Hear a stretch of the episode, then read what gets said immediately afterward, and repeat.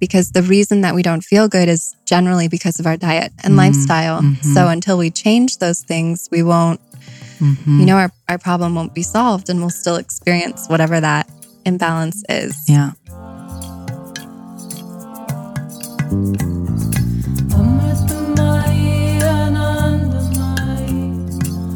Hello and welcome to Mother the Mother. I am McLean McGowan.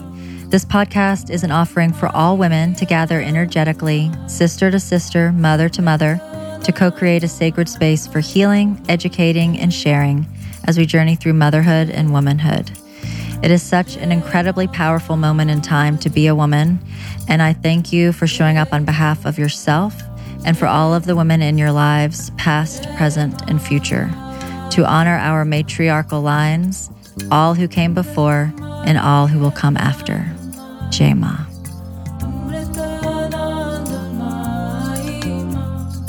Hi, everyone. Thank you for tuning in today on the Mother the Mother podcast. This is your host, McLean McGowan. Thank you for tuning in and being a part of this movement of supporting one another, sister to sister and mother to mother, because it truly does take a village for all of us. And I appreciate your support so much. I wouldn't be doing this without any of you. So thank you, thank you, thank you.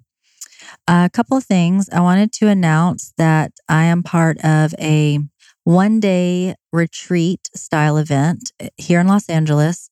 It's called Ceremony Wellness Live. And for those of you that follow my dear friend Kelly Tennant and Ceremony Wellness, she is hosting this event. It's going to be a beautiful and very educational day at a private home, this incredible Moroccan mansion with all different sorts of experts in the field of health, wellness, different doctors.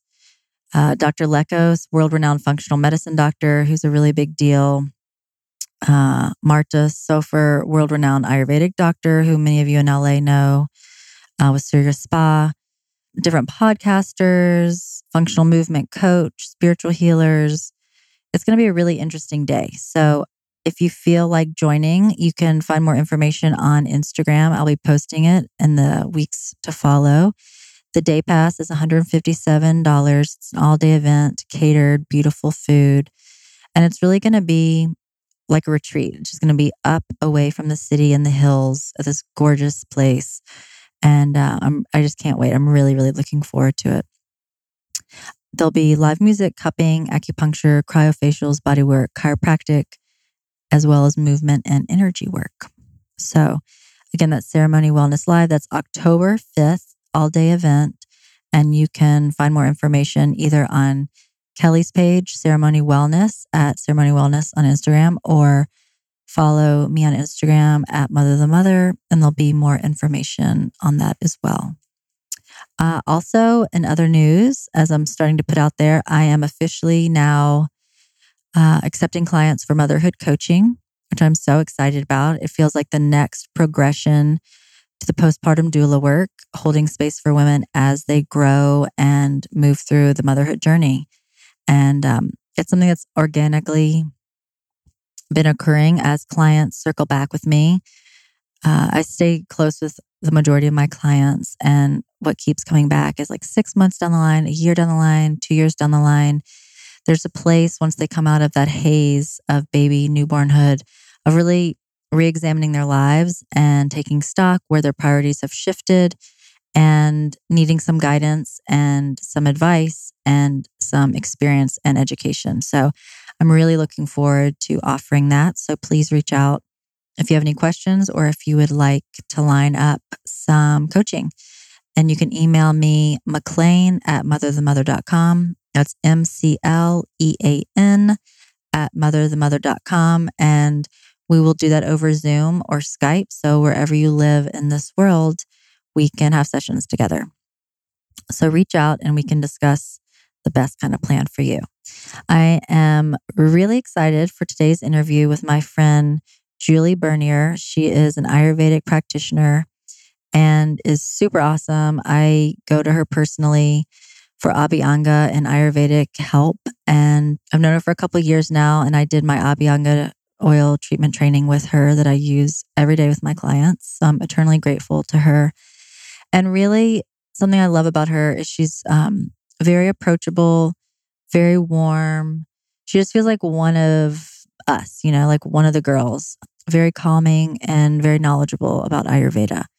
So she has been a help through my journey, and I look forward to diving back in now that I've slowed down a bit and we're back in the school schedule in fall. I'm looking forward to um, re examining some healing through Ayurveda. So I hope you enjoy the listen and always feel free to DM or email me with any questions or desires for topics for podcast. I am here. We're co creating this together. And I always want this to be a relevant, pertinent place for you to get real education in real time, sister to sister, mother to mother, because we truly are in this together. And I can't do it alone, and you can't do it alone, and nor should we. So much love to all of you. We're rising up together always in all the ways, and um, sending you love, Jai Ma.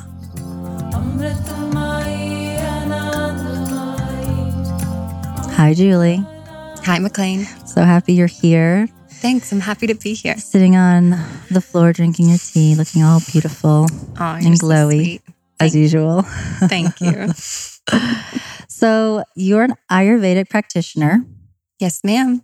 And how do you, like, tell me about yourself? How do you work? What brought you into this work? So, the very honest story about how I came to this work, it's it's a little wrong. It's all right. I don't share this story that much, but I've been sharing it more because I think it's Mm. kind of important to not judge myself around it and maybe Mhm. to create non-judgment in, in other people. We all need a lot more of that. So, bring it on. Yeah. So when I was in college, I had a, a super lovely, very hippie roommate, and she told me, You have to come to this guy's yoga class with me. He's so sexy. and I had never done yoga before. And I went for that purpose, Mhm. solely for that purpose. And he was You're a not super alone, by the way. I know. He was a super hot yoga teacher, and all of the students were female, and he was, you know, he was inappropriate. He, he would Mhm. stretch everyone out, but Mhm, we liked it, and I was young and dumb. mhm. And um, I continued to go to his classes for a while, and then I just fell in love with yoga, and I Mm. stopped going to him and Mhm. started going to, you know, YogaWorks and Mhm. with awesome teachers and fell in love with yoga. Was this in LA? This was in LA. Mhm. Yeah. And uh, for years, I was doing yoga to, you know, be fit and as Mhm. my exercise. And then there was sort of an inclination toward the spiritual aspect, which I hadn't been taught. And looking back, Mm. that is so weird. Like it had never Mhm. come up in the hundreds of yoga classes I did Mm, that it was a spiritual practice. that's so weird. No one was talking Hmm. about it, nor I wasn't listening. I'm not Mhm. sure that could be, but I I felt like something something's happening, and I'm sure there's more to this. And I had been to India and decided I wanted to do my training, my yoga teacher training in India on another trip. So went there, did that. I had such a an incredible kind of eye-opening, mind-opening, consciousness expanding experience mm. in that training. And we also learned a little bit of Ayurveda. And prior to that, I had sort of heard about Ayurveda somewhere. I really don't remember where, like what context, what it was. But when that that concept came, I felt like whatever that is, like I need to I need to Mm, study that. mhm. That's so interesting to me. That really resonates. Like, what is that thing? So we did a bit of Ayurveda in the teacher training, and I really felt um, called to study more and learn more about it. Like that was my path, Mhm. and I haven't deviated from that ever since. That was Mhm. kind of the beginning of the Ayurveda path, and I'm pretty much always in school doing some kind of training. I go That's to India every year to study. So And how long Yeah. ago was that? that was seven years ago. Mm. Yeah. So I I came to the path in a sort of inappropriate way. That's all right.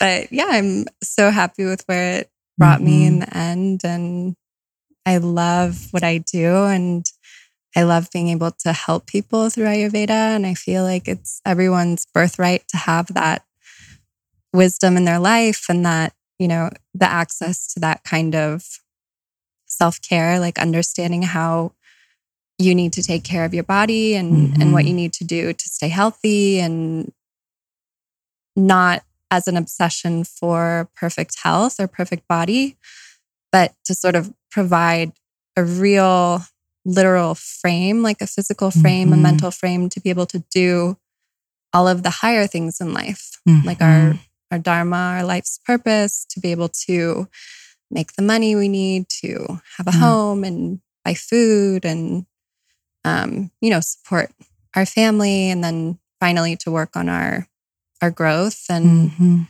our consciousness and Yeah. yeah I think that's what I love the most about it. I know some, I don't know a ton about it, but it really is looking at it as a way to keep your vessel strong, you know, so you can do all the things. Mhm. And we're we're so like cut up in these different little boxes in our society, you know, that exercise has to be this like damaging, like so hardcore, you know, and like that's not good either. I mean, maybe spurts of that are good, but just I mean, you see women that just are such massive exercises every day and they look so their faces, they just look like drawn and unhappy, you know? And like when you see Ayurveda people, they just look like glowy and happy and like healthy, Mm. you know? Because it's all the parts. right right And the food of just not like this food is good, this food is bad. And it's for so many, uh, so many of us women, I feel like it's like a very deep, deep rut that we get into. Like I definitely, my go-to oftentimes I want to like demonize certain food groups, you know, and that is a hard kind of habit to get out of. But I love that Ayurveda is like nothing's really off the table. Mhm. It's just eating it in the right ways for the right things and whatever you're going through. yeah totally Other things are better than other things. Right, right. Something that I love about hanging out with Ayurveda people is that if we're going to go get dinner, we'll like go get pizza. Wow. because we understand, um, and I'm talking about, you know, fellow practitioners, Mhm. um, some very close friends. We we know like when it's okay for our bodies Mhm. and that it's not going to so throw everything off track. And there's not Mhm. this super obsession Ayurveda is so- all like the, the middle path. Yeah, Yeah. the middle way, not extreme in either direction. Yeah. And that's that's so important. And we also live in a place where everything is extreme. Yeah. In either direction. Yeah. LA is so tough like that.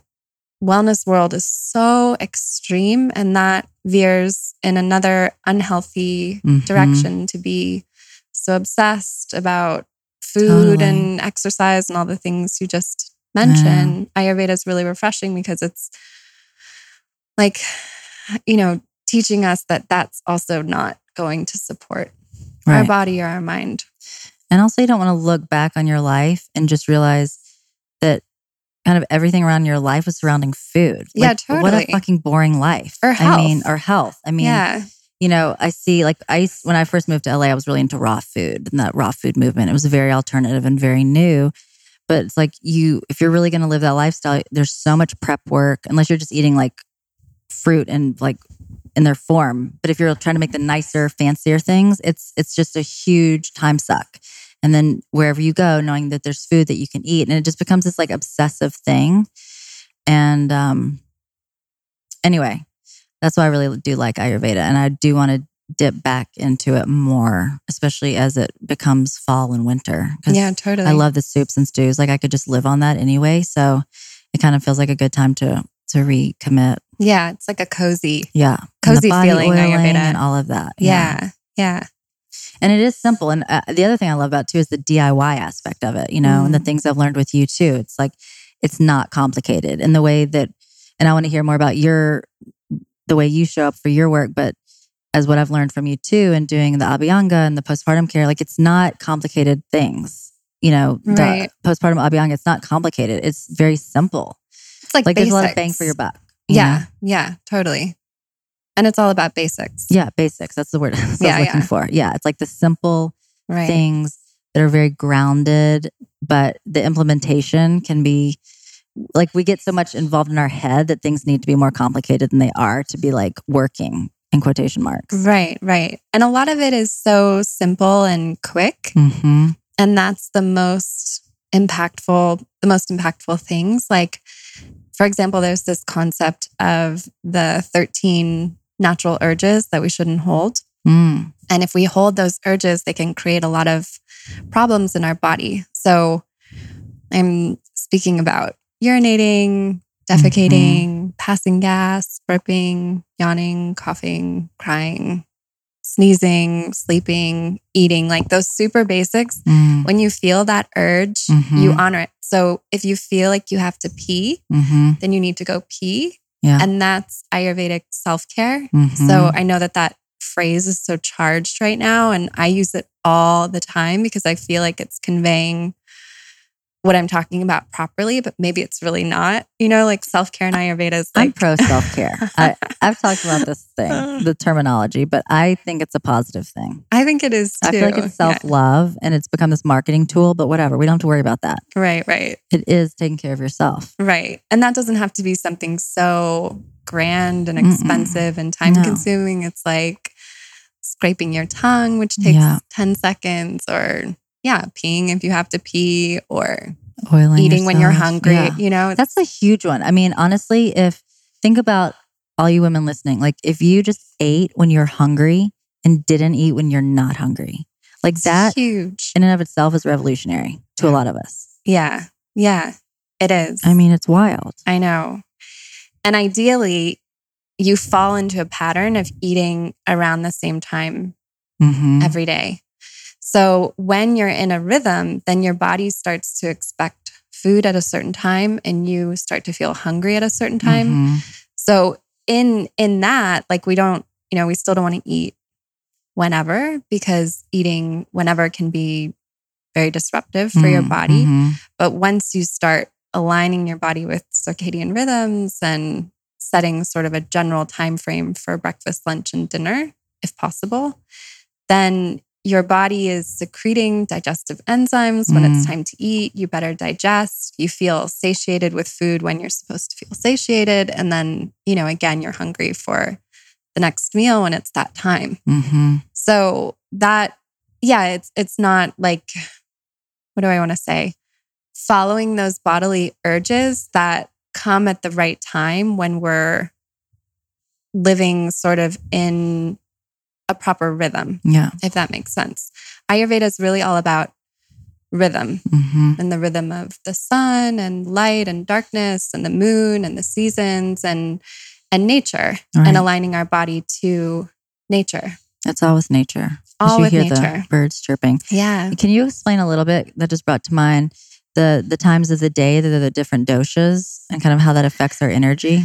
Yeah. So there are three doshas, three vital energies, and they're not something that you can see under a microscope, but we know that they exist because they each carry certain qualities and we Mhm. recognize them based on their qualities.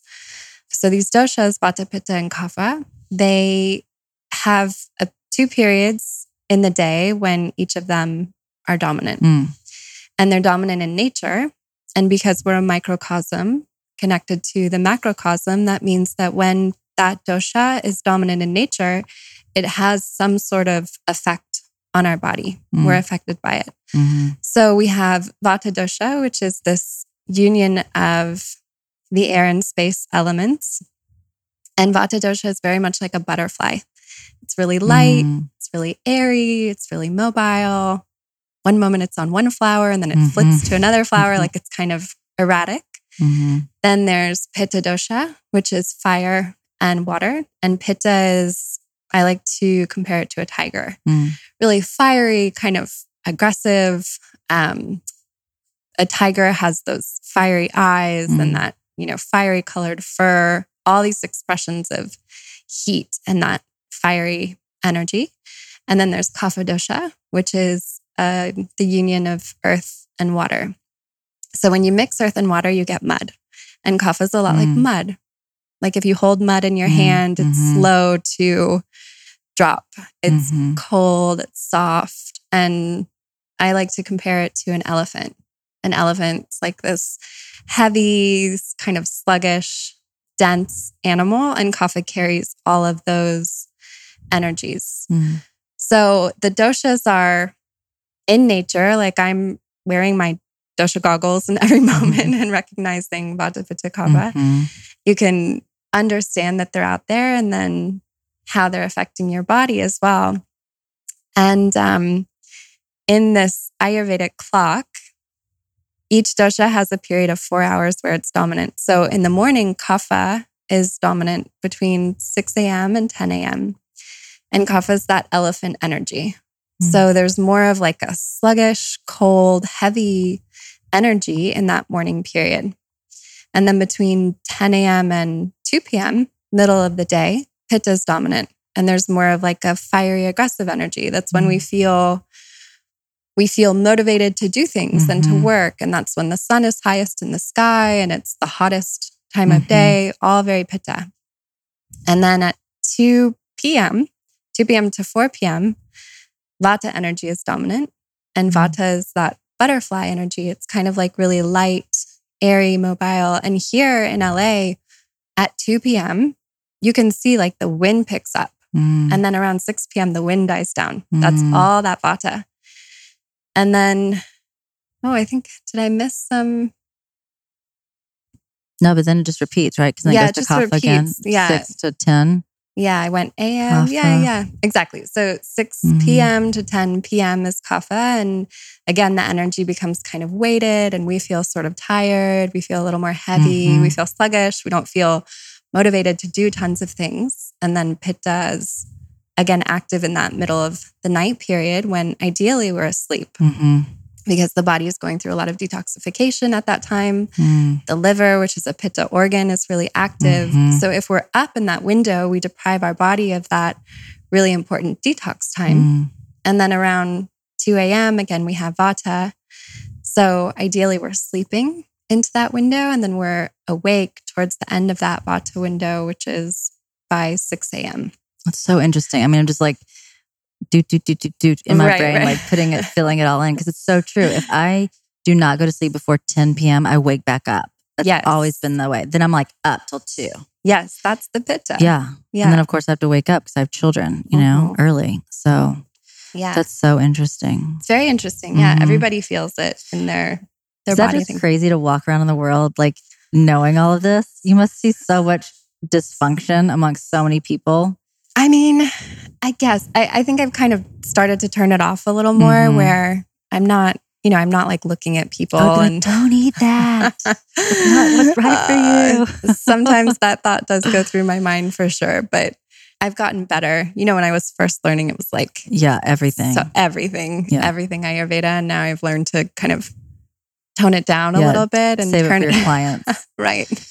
and so that must be, I mean, just when you're talking, it feels like that's one of the biggest, uh, I don't want to say hurdles, but in the beginning, working with someone of just reworking people's habits and their patterns because we get so just attuned to that habit of like always waking up at this time or not eating at this time and always eating at this other time. And then if it's out of rhythm, do you have to really help people restructure?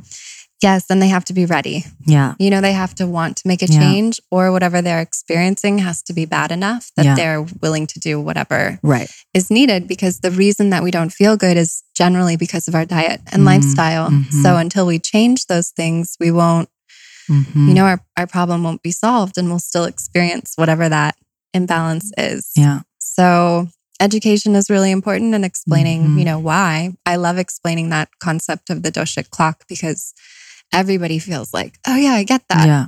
And you can do whatever you want with it.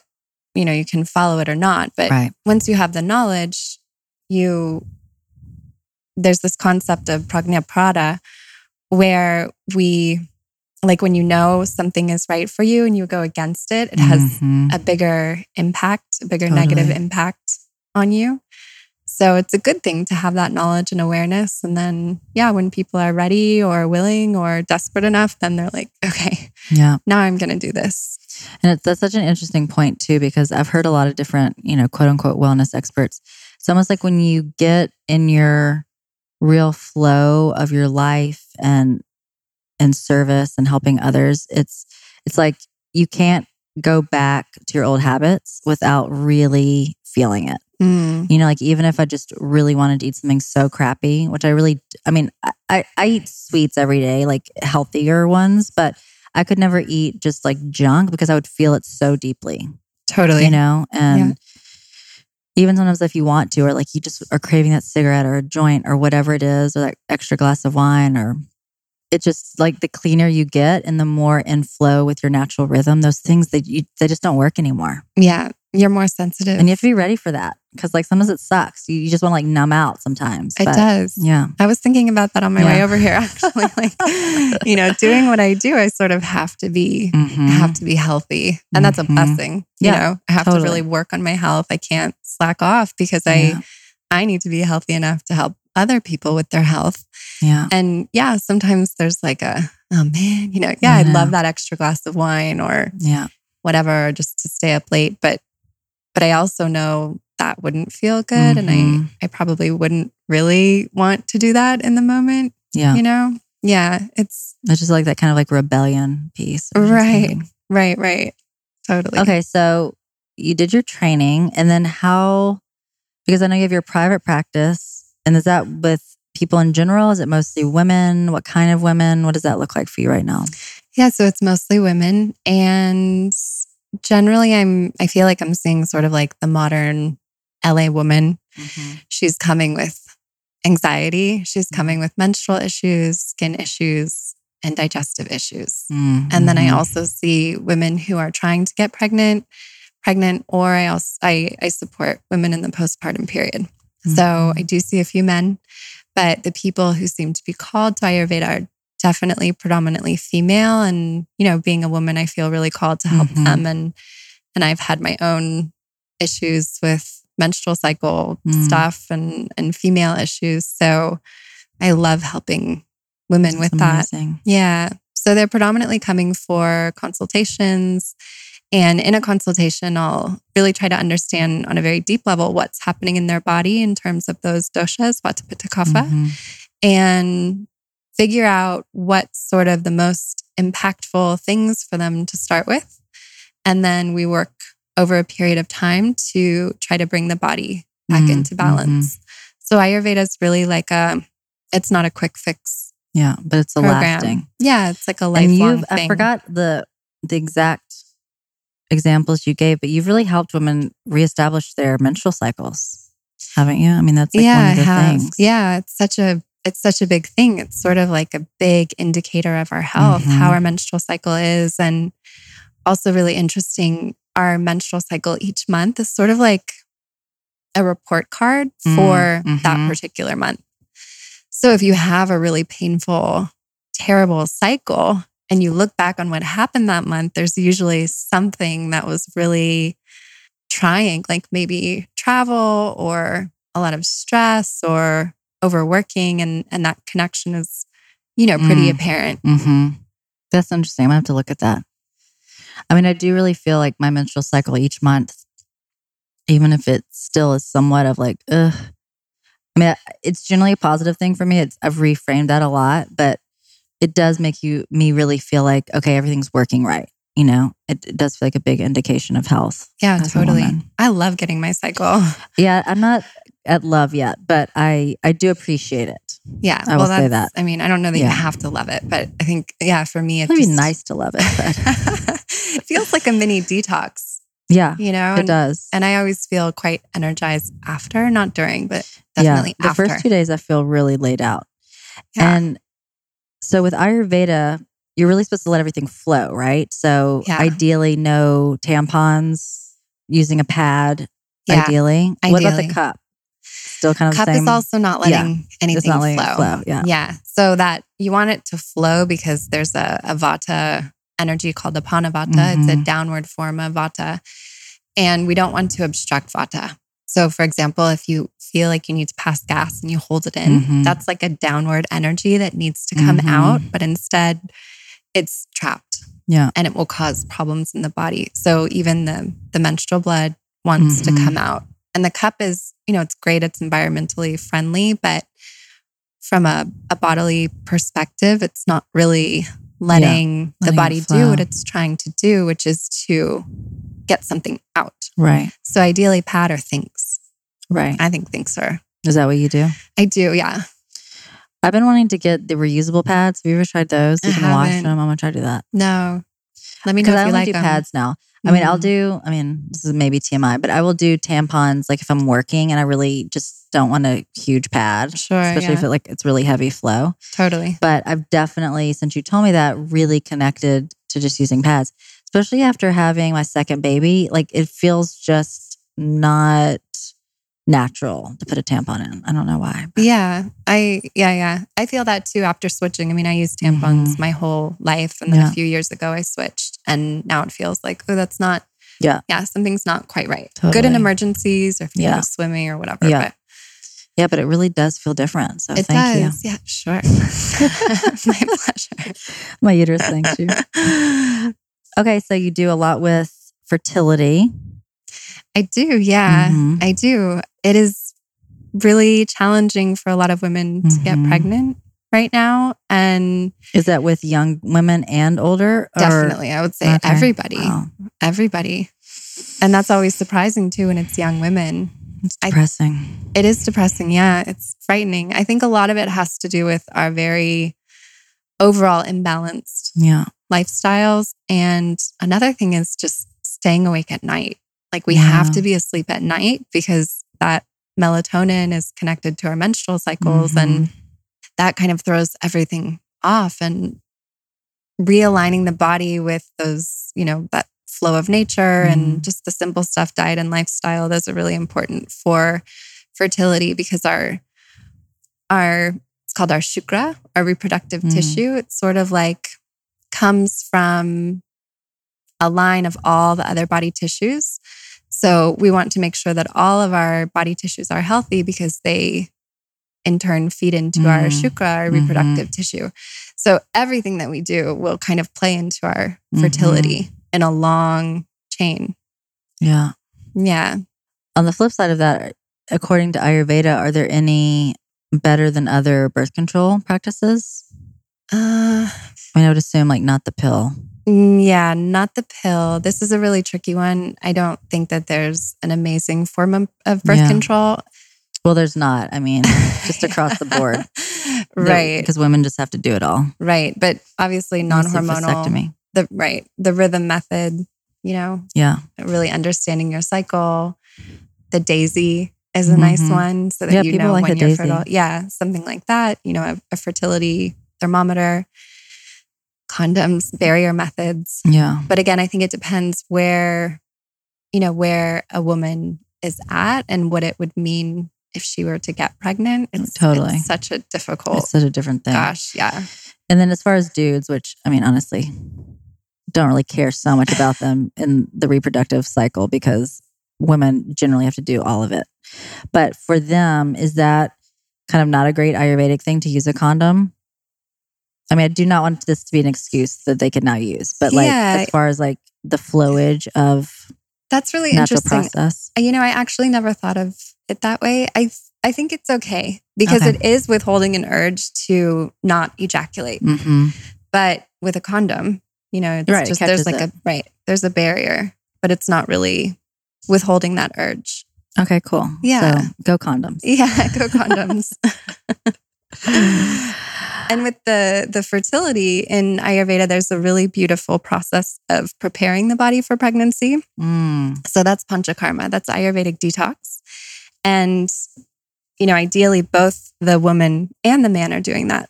So they go through Mm. this detox Mm, I process. love that. Yeah, so that both of their bodies are uh, clear of toxins and, you know, in the healthiest state that they can be before they actually try to get pregnant. So I, I tend to see more women who are pregnant and are having really challenging pregnancies, but ideally they're coming before they're pregnant to get know, their body ready. before, Yeah, totally. yeah, that's the ideal situation. I'm seeing a honeymoon package. Like, Right.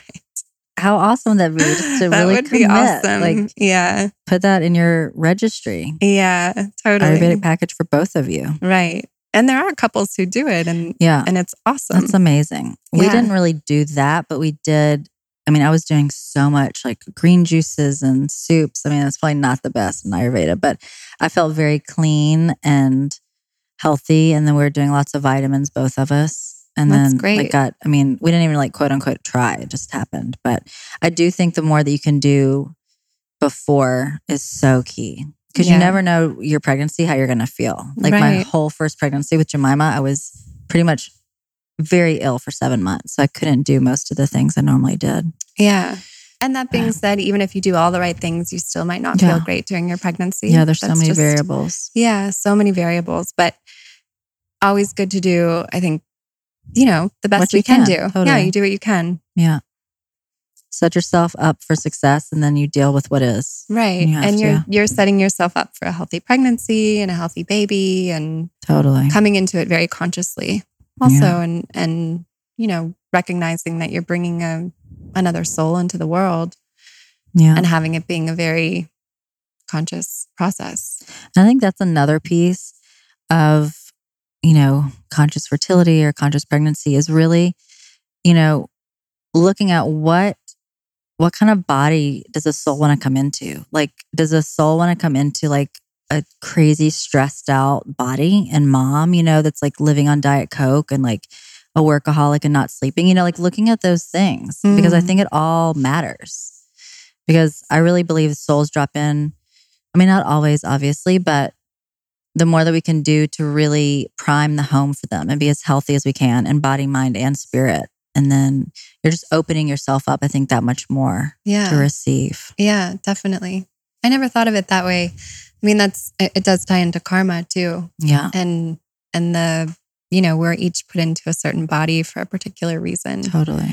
I'm in my body for this reason, you're in your body Right. for that reason. And we have certain capacities when we live in this particular body Yeah. and we can fulfill our, our dharma in our particular Mhm. body. It's very, very interesting to think about. Is. Everything is so, you know, there for a reason. And And it's so key, especially, you know, before we start recording, there's just so much going on in the world right now. And it's such an overload of causes and, you know, things to be involved with and worried about. And I mean, it's a very full on moment to be alive as a human right now on this earth. And just to be able to kind of zoom out and just know karmically, or at least this is what I believe, like I'm here now for a reason. So not to just be doom and gloom about everything on those days where I am feeling a lot, which in the past couple of days I have been feeling a lot. And just knowing like I'm here for a reason. And so fulfilling my dharma, my work the best way that I can is what it's all about, yeah, you know? And that's Yeah. for all of us. And I think we get I don't know if it's just LA. I don't see it as much when I go outside of LA, but it's just like this massive amount of control we try to put on our lives to it's almost like sometimes we know too much of like this mm. is the perfect diet and this is like the perfect wellness thing and this is the perfect you know formula i need to be doing and the perfect class and it just it's all so much pressure and we really don't know anything. we don't know anything i mean let's just admit that we're all making it up every day Right, right. Which, if I can go back to Ayurveda for a moment, please do. Great. because actually, this is why it's so important. I mean, it's so old. It's over Mhm. five thousand years old, and it's like a, it's like a thing we can rely on that someone is didn't just make up recently, right and it's not coming purely from, you know, medical research that Right. may be debunked in a few years. It's like Yeah. time tested, coming from time consciousness tested. really yeah Thousands of years. yeah thousands Yeah. of years and it tells us exactly what to do and what not to do to be healthy and and those are the things that i personally like that resonates with me yeah um something that's time tested something that's ancient something that's based on nature it's based Yeah. on natural laws rather than based on like you know what science just discovered in the past 10 years because those things are fluctuating yeah i know And- they're always changing yeah, like coconut oil, it's not good anymore. Like what? It was just the Right. best thing ever. wait How i can didn't hear that that it's not good now Oh, apparently it's not. I, I don't. I mean, yeah i don't use a I think it's of it amazing. yeah Still, i still love it yeah, I don't live on it, but I do like it. But no, I think that's so true. And it really feeds in so greatly to what is happening even this week of just owning, having sovereignty over your own body and Mhm. medical freedom. And it is that of like knowing your body and learning those rhythms and coming back to nature. Right. Because the closer to nature we are, the better we are, like across the board. right. So I really I love that piece of Ayurveda. Okay, I'm I'm getting back into it. Here we go, fall time. It's always there for you. Thank you. Yeah. It's true. And I do know that. Um And it's not anything that has to be like, you know, extreme or time Yeah. consuming. It's just, yeah, it's it's simple. like little Very fixes, simple. little tweaks. Yeah. And then you can go big if you want, but you can like slowly get into it. right, right. So speaking of that, so if people because I know like Ayurveda has become a lot more popular recently and that word is going around, but if people really want to dip their toe in a little bit more than just being, you know, doing a quiz on the internet, like how do you recommend people start their journey into Ayurveda? uh, books are good. There's a really Mhm. beautiful book called Ayurvedic Lifestyle Wisdom by Okay. Acharya Shunya. And that that talks a lot about this self-care aspect Mm-hmm. of Ayurveda. Ayurveda is big. It's far beyond self-care. I mean, it's a Yeah. full medical system. Um, I usually recommend people start there unless they're, you know, ready to go to a workshop or Mhm. something. I'm doing an online course right now. It's a, a Mm. three month uh, live online class where I'm teaching women about these practices and then having them implement the practices little by little over Mhm. the, you know, over the course of three months. And That's cool. I know there's other stuff like that out there too, Mhm. if people are really ready to dive in, because it is something that you ideally should learn from a teacher, like Mhm. yoga. You can't Mhm. really learn yoga on your own. It's Yeah. not, you know, it's not really proper. well, it's nuanced too. It's Right, so yeah. nuanced. Yeah. Yeah. I don't recommend doing online quizzes. Yeah. They're not they're not helpful hmm because they give us a incorrect perception of how our body is and what's going on in it. They just Mhm. they don't work. hmm So what happens is people take a quiz and then they think that they're a Vata or Pitta or Kapha, and then they start following whatever recommendations are online for that dosha. Right.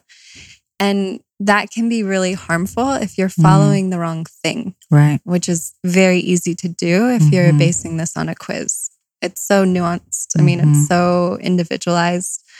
The the overall self-care part of it is really universal. So there's like the universal side of Ayurveda and then the very individualized side when someone is actually experiencing some kind of imbalance. hmm Yeah. Cool. Yeah. And I can also just book private sessions with you, right? Yeah. You do one on one. Yeah, I do. That's most of what I do is one on ones Mhm. with clients. So, um, in that, you know, it's totally individualized, and we're looking at how their body is and what's out of balance now, and then working with food, lifestyle, herbs, pranayama, yoga to bring them into a better state of balance.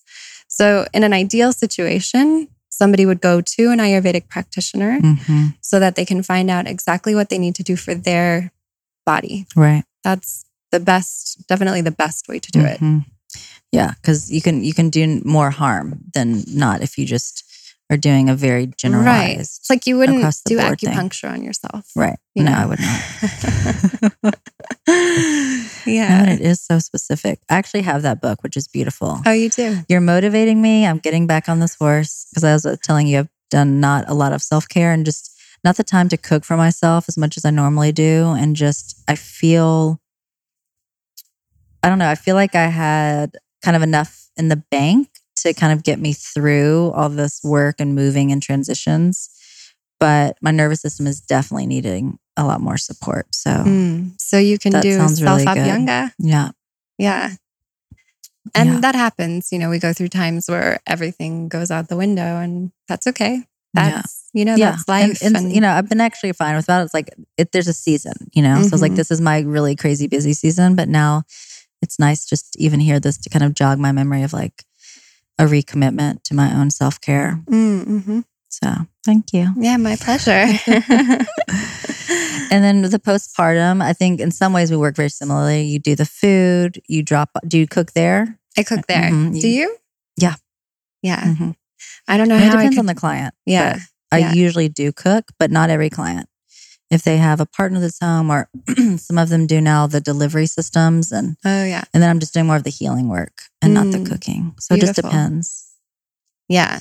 And I'm sure you're such an amazing support for them to have. I mean, I hope so. Yeah, definitely. You've got all of your beautiful motherly wisdom Mm, and thanks. yeah. I mean, I love it. It's definitely, as we were saying before, it's it's I think harder and deeper work.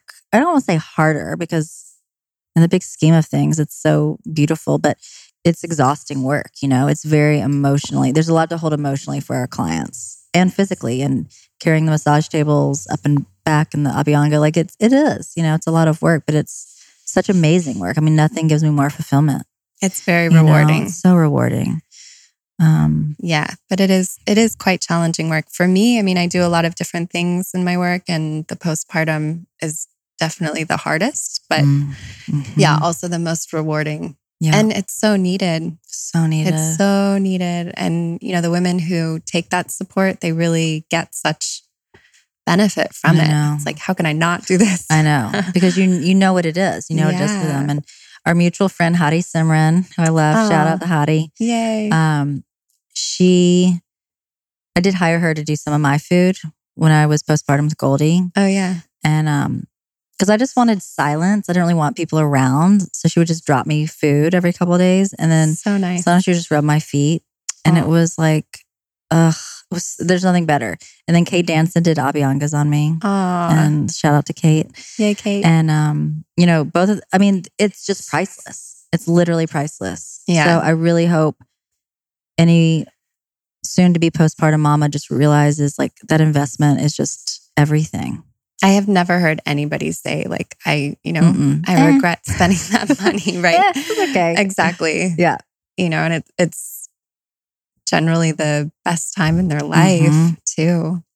To slow down enough to really receive. Uh huh. In those six weeks. And I, you know, when I work with my mamas, I do a lot of Reiki now Mm. and the chakra balancing too. And then I do the Abhyanga. And it's just, it's such a beautiful, just um, kind of ceremony to slow down enough to receive. You know, that's something I always want to bring into the Reiki of like whatever intention or affirmation you can give yourself to be open to receive the healing and whatever it looks like for you that day, you know? Mhm, mhm. Because so much of it is just slowing down to have that intention, Right. you know? That's a hard part for for Most so many women. Yeah, Yeah. to receive, It's huge. especially moms I and, know. and moms you who already have a so child. exhausted to be able to receive it, you know? And Yeah. that's the lesson. Yeah. And then hopefully we go through motherhood allowing ourselves more of that. But yeah. yeah, it's deep. Yeah. Indeed. hmm but it's so it's just such healing work the postpartum ayurvedic postpartum system. and that's been there for thousands of years. You know, it's nothing new. It Amazing. was written about so long ago and and the concept of doulas too that was written about in these ancient ayurvedic texts. Doulas should be these affectionate warm Mm. loving women like the the mother should have lots of those kinds of women around to Mm. help her through that period. And and it's so fantastic that that's becoming um a part of so many women's postpartum care Mhm. program now you know Yeah. that there's that awareness around it and So it's coming back. yeah It just so it just breaks my heart knowing that we lost that connection for so long. You know how many generations, but yeah we can heal it. you know? right right and, And you know those women also were okay Yeah, they survived They made it, they made it but not as gracefully as they could have. you know, Yeah. and fully. sure So that's beautiful. Now I want to go to India and do more postpartum training. Yeah. It's a tricky thing to find training in India, I have to Mm. say, because it's, you know, in India, you're trained to be an Ayurvedic doctor and there's Mm. nothing Kind of less than less. that. Yeah. No. So either you go for five years or Wow. anything else is offered for Westerners in like short increments, maybe a few weeks, a few Mm, months, which mhm. can be great. But I have known other women who wanted to learn more about that postpartum training, and it's like, it's not really there. Mm, I don't mhm. know why. I think maybe it's so ingrained in the culture that it's not taught as a separate thing. Right. In India, when a woman has a baby, generally speaking, so many of these women, they do receive Abhyanga every single day. Mm, You know, they have Amazing. their mother in law or their mother or somebody who they've hired to come and give them a massage every day. They know what foods to eat. Right. They have these special medicinal formulas that um, they're, you know, like mother's recipe kind of thing Mm. passed down that they know to have. So it's there. It's like woven right into there. the culture. That's amazing. Yeah, there's so much we can learn from them. I know. I just want to go to like an old Indian grandma's house and live for a little bit. I hope you do. Sounds amazing. Um, and then do you find yourself working with women in menopause through that Mm. transition? I do, yeah, and I really enjoy that that part too.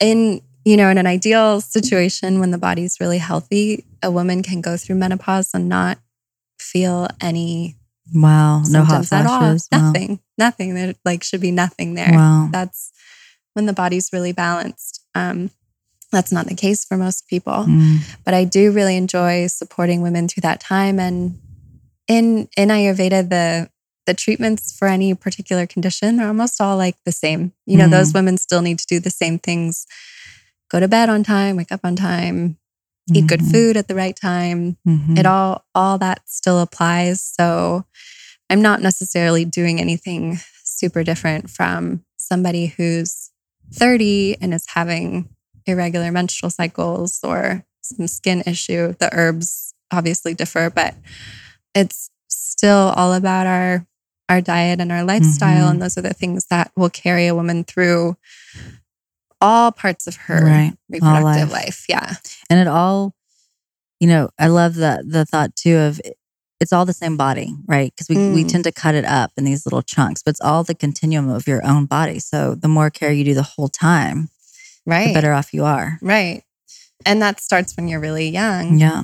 Yeah, the more care you do, this is so important for teenage girls to Mm. learn too, you know, how to support their cycle and That's I like know. a whole next level thing I want to get into as my daughter grows. Because it, again, it's just another niche that needs to be filled.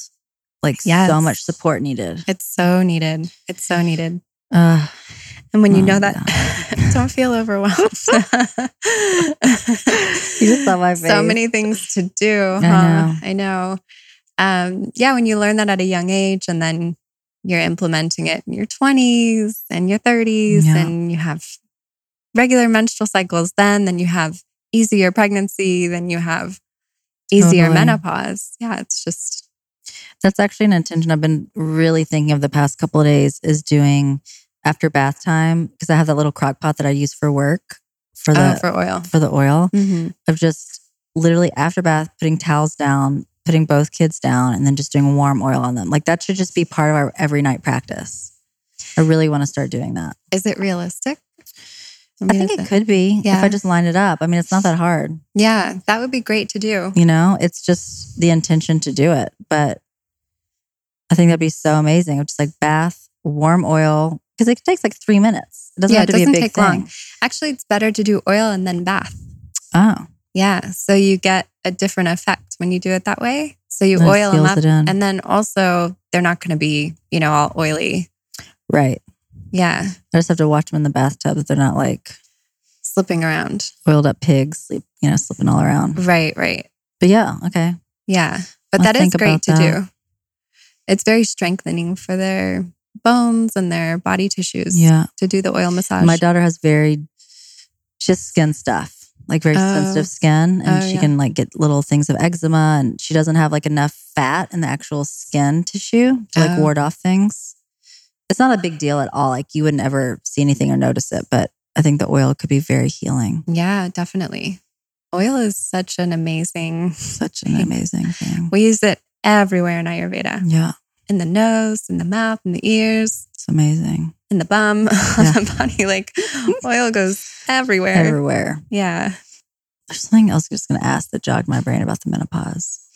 I'm still claiming postpartum brain. It may not be inaccurate, but it's been two years, but still. I think that's still accurate. Okay. That's okay. I'm going to keep claiming it then. And busy mom Yeah. and working. Is there anything else you'd like to share? Where can people find you? Do you have any upcoming events you would like to share? Like, Yeah. what's going on uh, in your world? So, upcoming events, I have a um, postpartum Ayurvedic cooking class, October Ah. 12th And that's in Malibu, and that's for postpartum doulas. It's for Awesome. expectant mothers. It's for Mm. friends of people who are having babies, whoever wants to come. Love that. And then I have two retreats coming up next year one in Bali, one in Spain. Mm. And that my is with a, a colleague and friend of mine, Celeste Young. She's a meditation teacher. So we bring meditation and Ayurveda Mm, together amazing. for like a full inner to outer layer Mm. Wow. self care experience. And otherwise, I'm, you know, I'm always here in LA doing consults. I have my practice in Malibu and my website is trueayurveda.com. And then I put pretty much everything on Instagram too at Julie Bernier. Great. And yeah, all of my offerings are there the consultations, panchakarma, bodywork therapies, um, pregnancy preparation, postpartum Mm. care. I love that. The, Yeah. The prep. Yeah, very powerful, very much recommended if someone Mhm. is, you know, willing to kind of make that effort to get the Mhm. body ready. It's there's no reason not to. Yeah. Yeah. Amazing. Yeah. Thank you so much. Thank you so much for having me. Sharing all of your gifts. You really are thank an amazing you. practitioner and oh, healer you. and woman. And I'm grateful to know you. Thank you. I'm grateful to know you too. Thank you. Thank you, McLean. Jai Ma.